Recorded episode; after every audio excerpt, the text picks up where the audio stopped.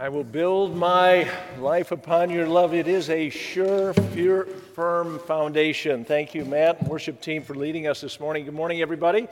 Thank you for joining us on this Lord's Day. And for those of you that are live streaming and those of you that are here live this morning, it's great to be here. I'm Pastor Dean, one of the pastors here at Community Church of Greenwood. I want to welcome you. And today we are finishing our series on encountering Jesus, part of our year long sermon series on the hope of Jesus. And that hope is seen throughout all of the messages that we're going to be doing throughout the course of the year as Pastor Jason has been leading us on that journey. So we're real excited about that, those wonderful truths. So next week we have the Super Bowl. Uh, how many pulling for the Rams? Any Rams fans here? We got a few. How about Bengals fans? Bengal fans?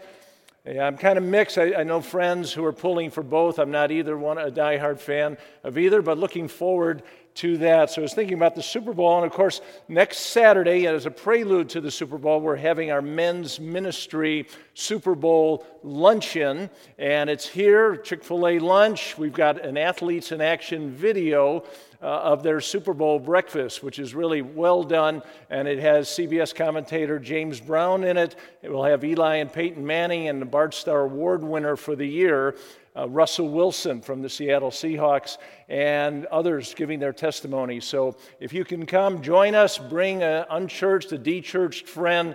We would love to have that and as a real kickoff to our men's ministry as we go into the year. But I was thinking about the Super Bowl uh, this week and great Super Bowl games that I've seen. The longer you've lived, the more Super Bowls you've seen. So I've seen a lot of them. And I remember a couple years ago when Philadelphia defeated New England and it was a game that Nick Foles had stepped up. He replaced an injured Carson Wentz a few weeks to go into the season and led them to that championship, that Super Bowl championship. If you remember, they ran that Philly special, a couple pitch outs, and then they threw a pass, and Foles caught a touchdown pass uh, midway through the game that helped win that victory. But it was a great story because Nick Foles had a lot of difficulty. Uh, he had some ups and downs in his career, and he himself expressed a lot of fear, a lot of failure uh, throughout his career. Uh, had high expectations, but wasn't quite meeting up to that. And here he had this opportunity. And through all that, though, his Christian faith was very strong. The Lord was leading him uh, through his overcome his fears and his failures to a great victory. But not only a great victory on the field, but a spiritual victory as well. After the game, if you remember on the podium, Foles was interviewed and said, All glory to God. We're very blessed. I wouldn't be out here without God, without Jesus in my life. And I can tell you that first and foremost, I don't have the strength to come out here and play this kind of game like that. And that's an everyday walk. We have struggles as people. And that's just been my rock and my family.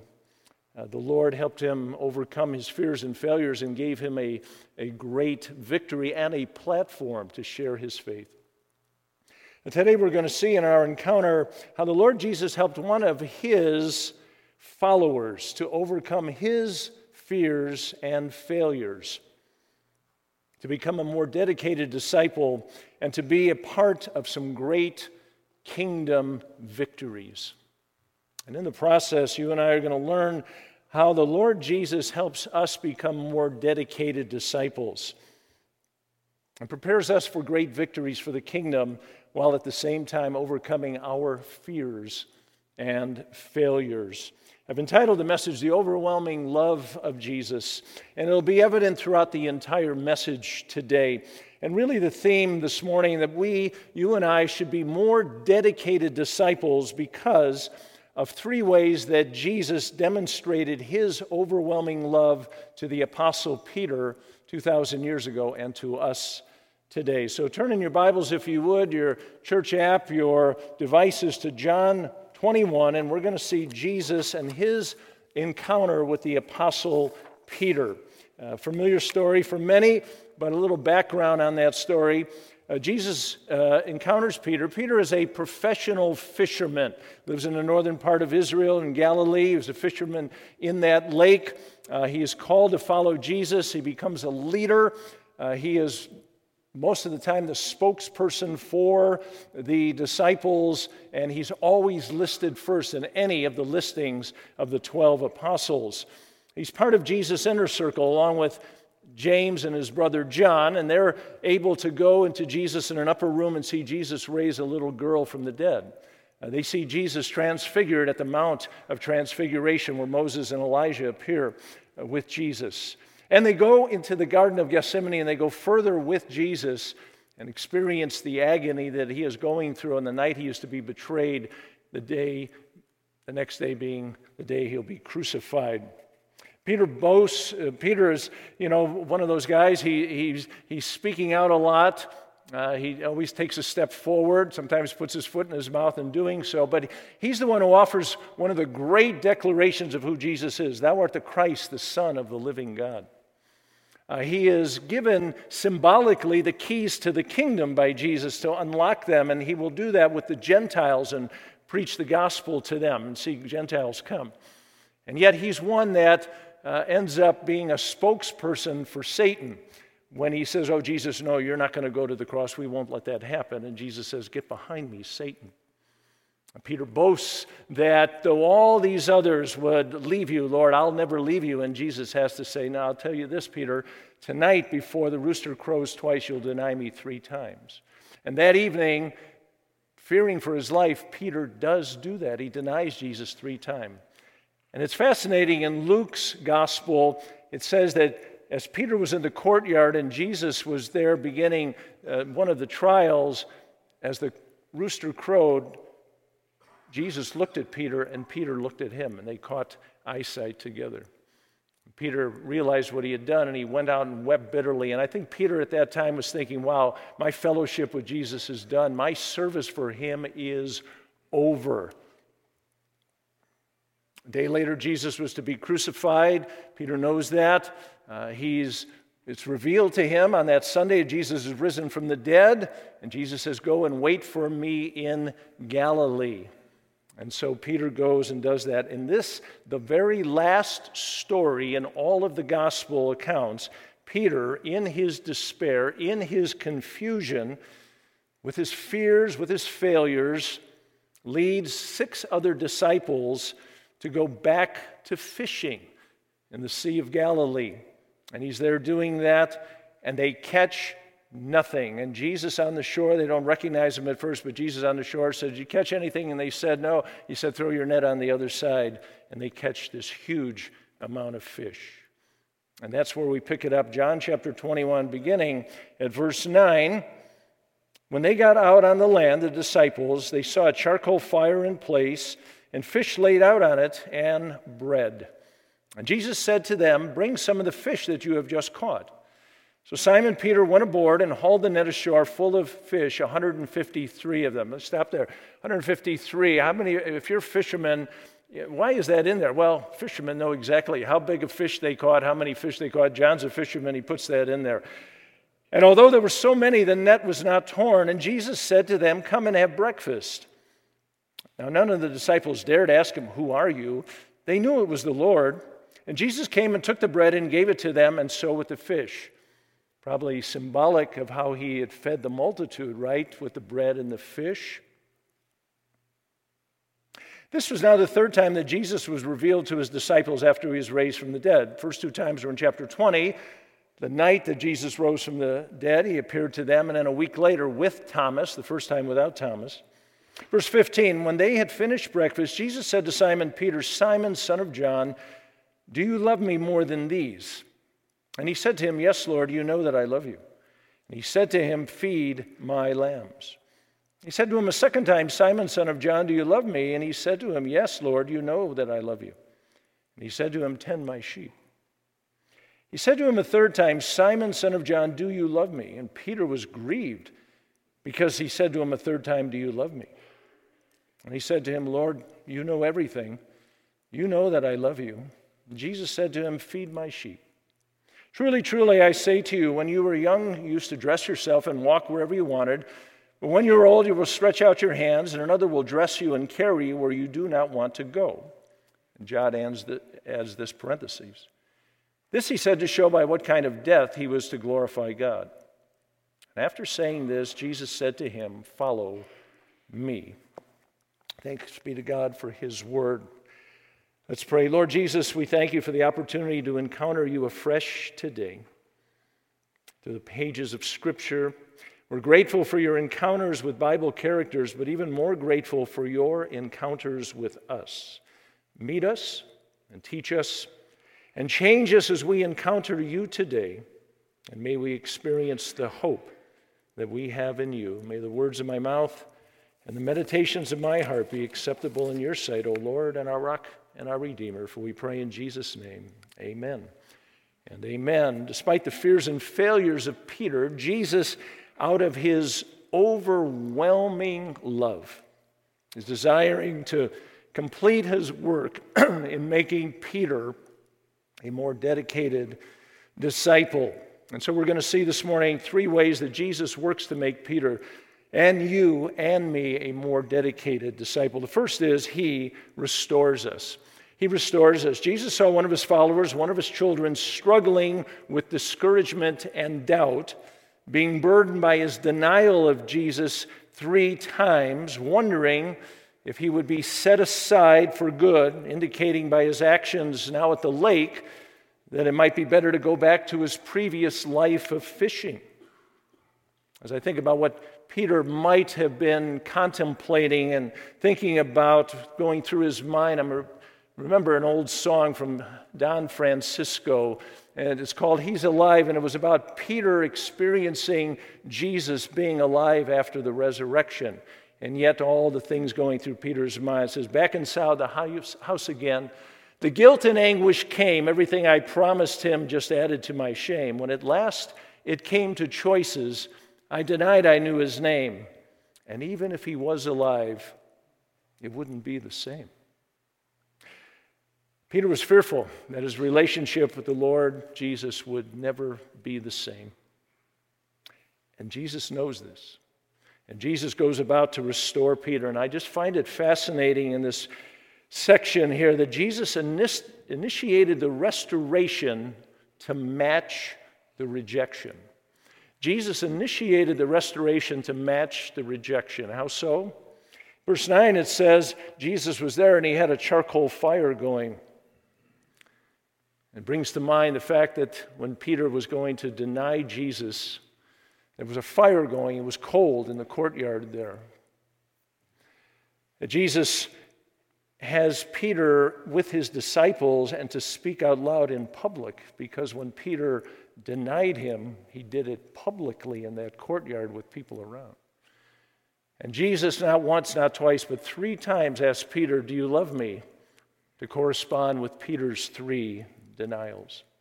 Let's look a little bit closer how Jesus brings that restoration. Verse 15, it said, Jesus said to him, Simon Peter, Simon, son of John.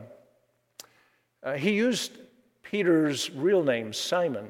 Jesus had changed it. He said, I'll call you Peter. You're the rock. I'm going to build my kingdom on the foundation of your profession of me. But he says Simon because when Peter acted like his old nature, he used that name. He said, You're acting like Simon now, going back to fishing, not doing what I told you to do. I said, Wait for me until you get further instructions. So he gets Peter's attention by calling him by that name. And then he says, Do you love me more than these? So what's Jesus asking him? Well, maybe one of three things, or maybe all of them. He said, Peter, do you love me more than these men love me? Of course, you said that, Peter, you would never leave me, and yet you denied me three times. Do you really love me more than these three? Or, Peter, do you love me more than you love these men? Because you're back fishing with them and not doing what I asked you to do. Or, Peter, do you love me more than these? These fish this fishing boat. Matter of fact, in verse 3, it says, when they got into the boat, definite article, could have been Peter's boat. Do you love me more than this?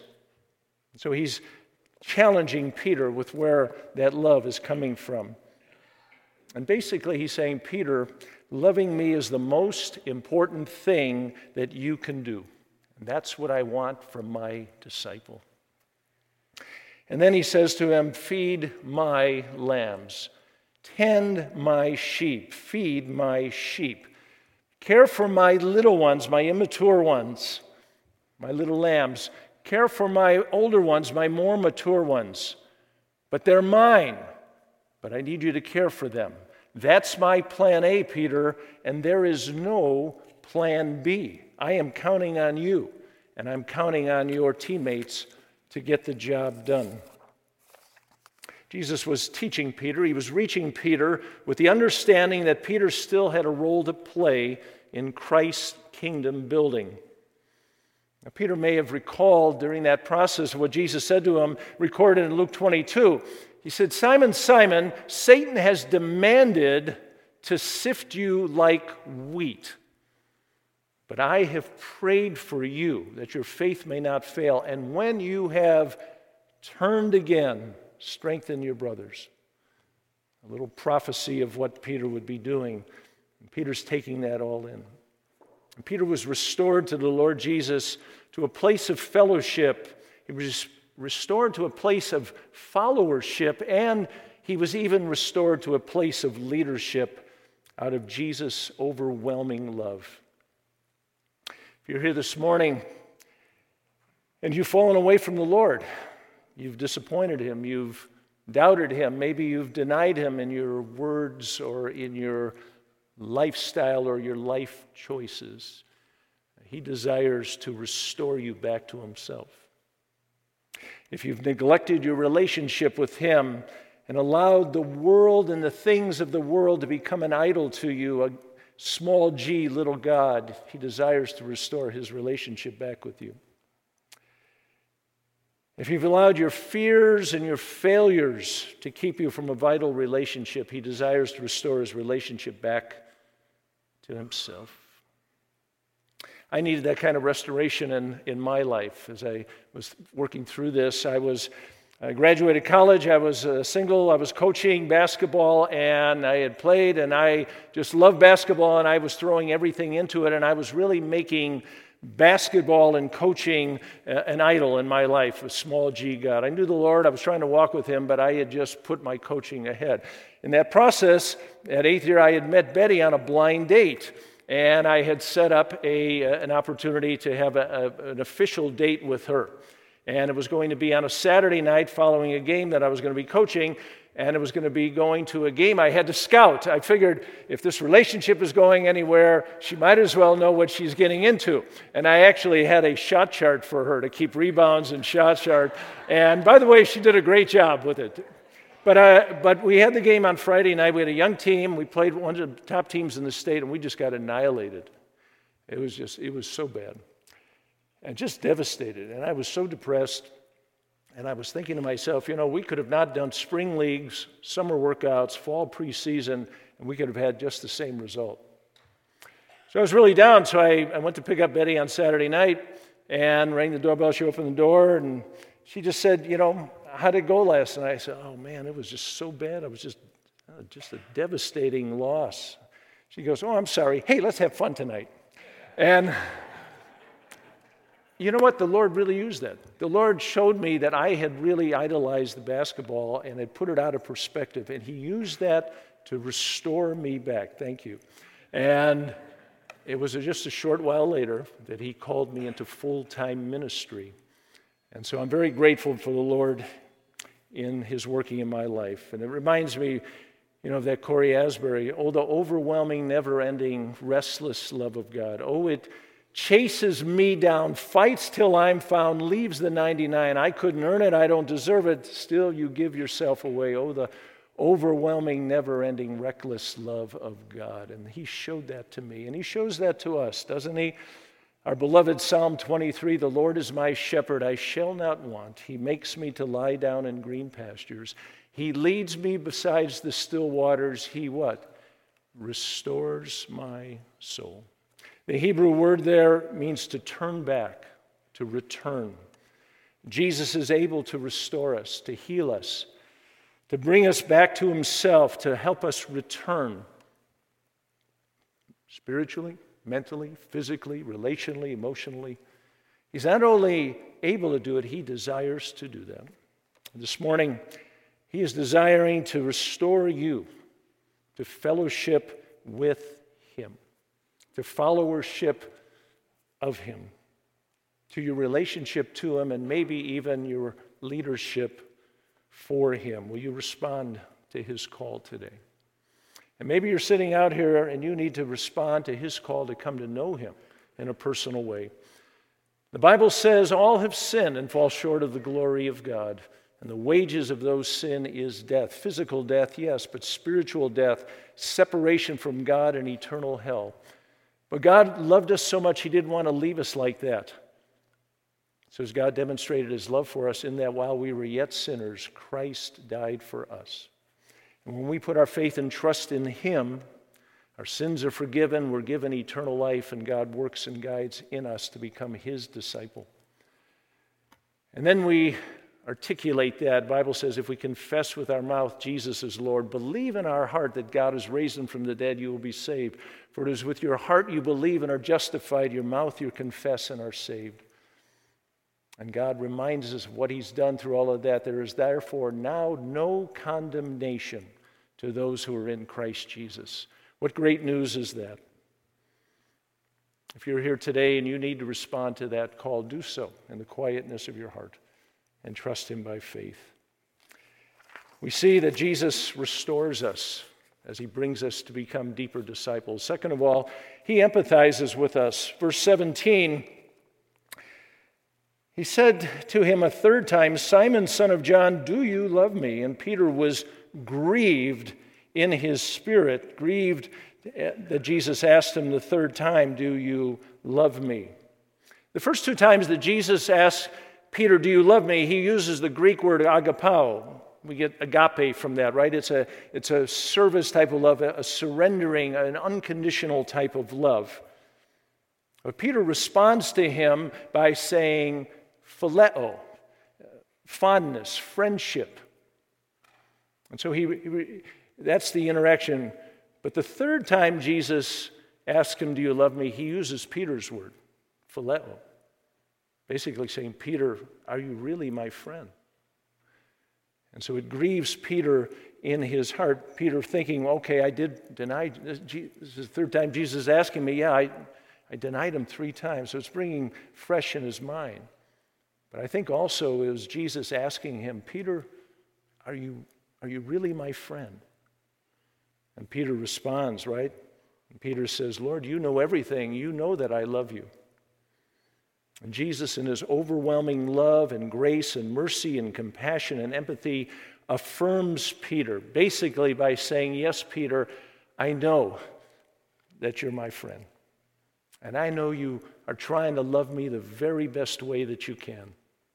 And I think that encouraged Peter and helped bring him back into a full relationship with the Lord. And you know, Jesus is always showing empathy, showing his overwhelming love because he had and has that type of compassion. It is a wonderful Greek word, it's a big long one, splanchnizomai, but it means out of the very depth, the very bowels of a person. And Jesus was always showing that. In Matthew chapter 9, he saw the crowds. It says they were like sheep without a shepherd, and he had compassion on them and ministered to them. In Matthew chapter 20, uh, he saw two blind men and had compassion on them, empathy for them, and healed them. In Mark chapter 1, he had empathy for a leper and put his hand out and healed him. And in Luke chapter 7, he saw a widow who was bearing her son, and he had compassion for her and raised the son back to life. But not only what Jesus did, but what Jesus taught, and showing the love of God for people, the empathy. Matthew chapter 18, Jesus is talking about the master who forgave his servant an insurmountable amount I had compassion on him because he begged him. In Luke chapter 10, the story of the Good Samaritan, Jesus said that the Samaritan had pity, empathy, compassion, splanchnizomai, on the man who was beaten up. And of course, in Luke 15, the father of the prodigal, as the prodigal returns, the father raced to him with compassion and embraced him and restored him back. The Lord often shows his empathy, his overwhelming love through his people. Uh, Betty and I have a, a, a, rule, the Denny Nelson rule. Uh, Denny Nelson was a football coach up at Stevens Point, Wisconsin, when I was working for FCA in Wisconsin. And Betty and I, as, as, some of you know, we got married in our 30s and began to try to have a family, and we faced infertility problems. Uh, a, a committed Christian OBGYN found what the problem was. We got pregnant, went through our pregnancy, but we lost the baby at birth. And we had a memorial service for our uh, Daniel Dean Bazeas. A couple nights later, Denny Nelson heard about that. And he hopped on his motorcycle at Stevens Point and drove two and a half hours back to Waukesha to be with us, to display the empathy of Christ, the compassion for us and our brokenness. He had a ministry of presence. He hopped on his motorcycle and went right back. And Betty and I committed then to say, you know what, if ever possible, we will always go to a memorial service and just have a ministry of presence and try to show the empathy, the compassion, the splanchnizomai of Jesus to others. Jesus is there to empathize with you. As you experience trials and tribulations of this life, hurts and heartaches, the problems and the pains, the fears and the failures, it's all a part of being in this fallen world. And Jesus knows what you're going through. He says, Come to me, all you who are weary and heavy laden, I'll give you rest. And the Bible says, Cast all your care upon him for what he cares for you. Third day, a number of years ago, sang a song, and I, I keep remembering it. There is hope for the helpless, rest for the weary, love for the brokenhearted. There is grace and forgiveness, mercy and healing. He'll meet you wherever you are. Cry out to Jesus. Do you need to cry out to Him today and receive the empathy that He extends out of His overwhelming love, His compassion, His care for you? Because He empathizes with us. Thirdly, lastly, and, and, briefly as we wrap up this morning, He calls us. Verse 19 and verse 22, Jesus says, Follow me. You follow me. Travel with me. Out of his overwhelming love, Jesus had restored Peter, cared for him so that he would follow him as a more dedicated disciple. Follow me are some of the first words Jesus ever spoke to Peter. Mark chapter 1 Follow me, and I will make you a fisher of men. And now he's saying the same thing follow me. It is in the present active imperative, meaning keep on following me. Did Peter respond?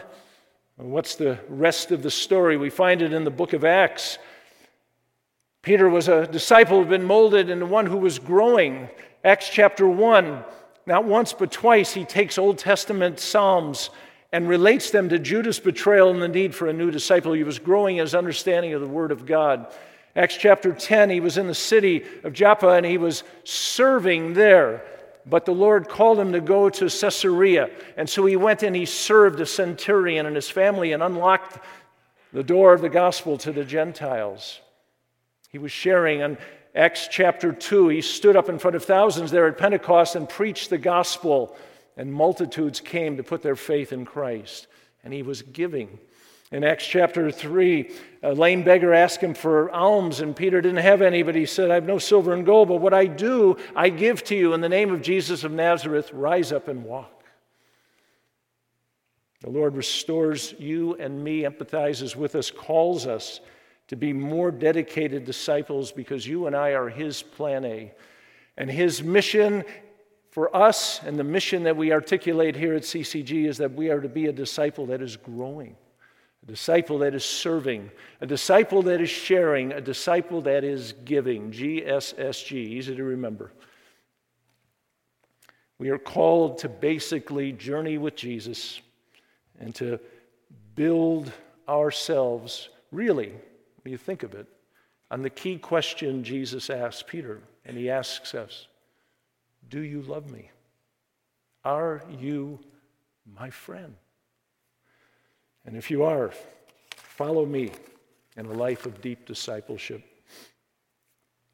Warren Wiersbe, pastor, author, had a great quote, I love this one Jesus Christ is transforming lives today. Whenever he finds a believer who is willing to yield to his will, listen to his word, and follow his way, he begins to transform that believer and accomplish remarkable things in that life. And he also begins to do wonderful things through that life. Does that reflect the desire of your heart? Because he calls us. What about your story? What's the next chapter the Lord Jesus is writing for you in your life as his disciple? The Lord is calling you, calling me to be a more dedicated disciple, to grow, to serve, to share, to give, to care for his church and his people, to sacrifice for others, and to follow him because he restores us. He empathizes with us, and he calls us out of his overwhelming, never ending love. Will you respond? to that call today. Let's pray. Lord, we thank you for your time that you've given us in your word today. Thank you for being a Savior and Lord and King who restores us and empathizes with us and calls us. And may we respond to that call and be a deeper disciple of yours. And Lord, we extend an invitation this morning to anyone who needs to start their journey with Jesus, to repent of sin, to believe it by faith that Christ died for them and loves them with an overwhelming love, and to begin that journey. Lord, prepare our hearts for your table today. And as your disciple, may we partake of the elements and be drawn closer to you. For we ask this all in Jesus' name. Amen.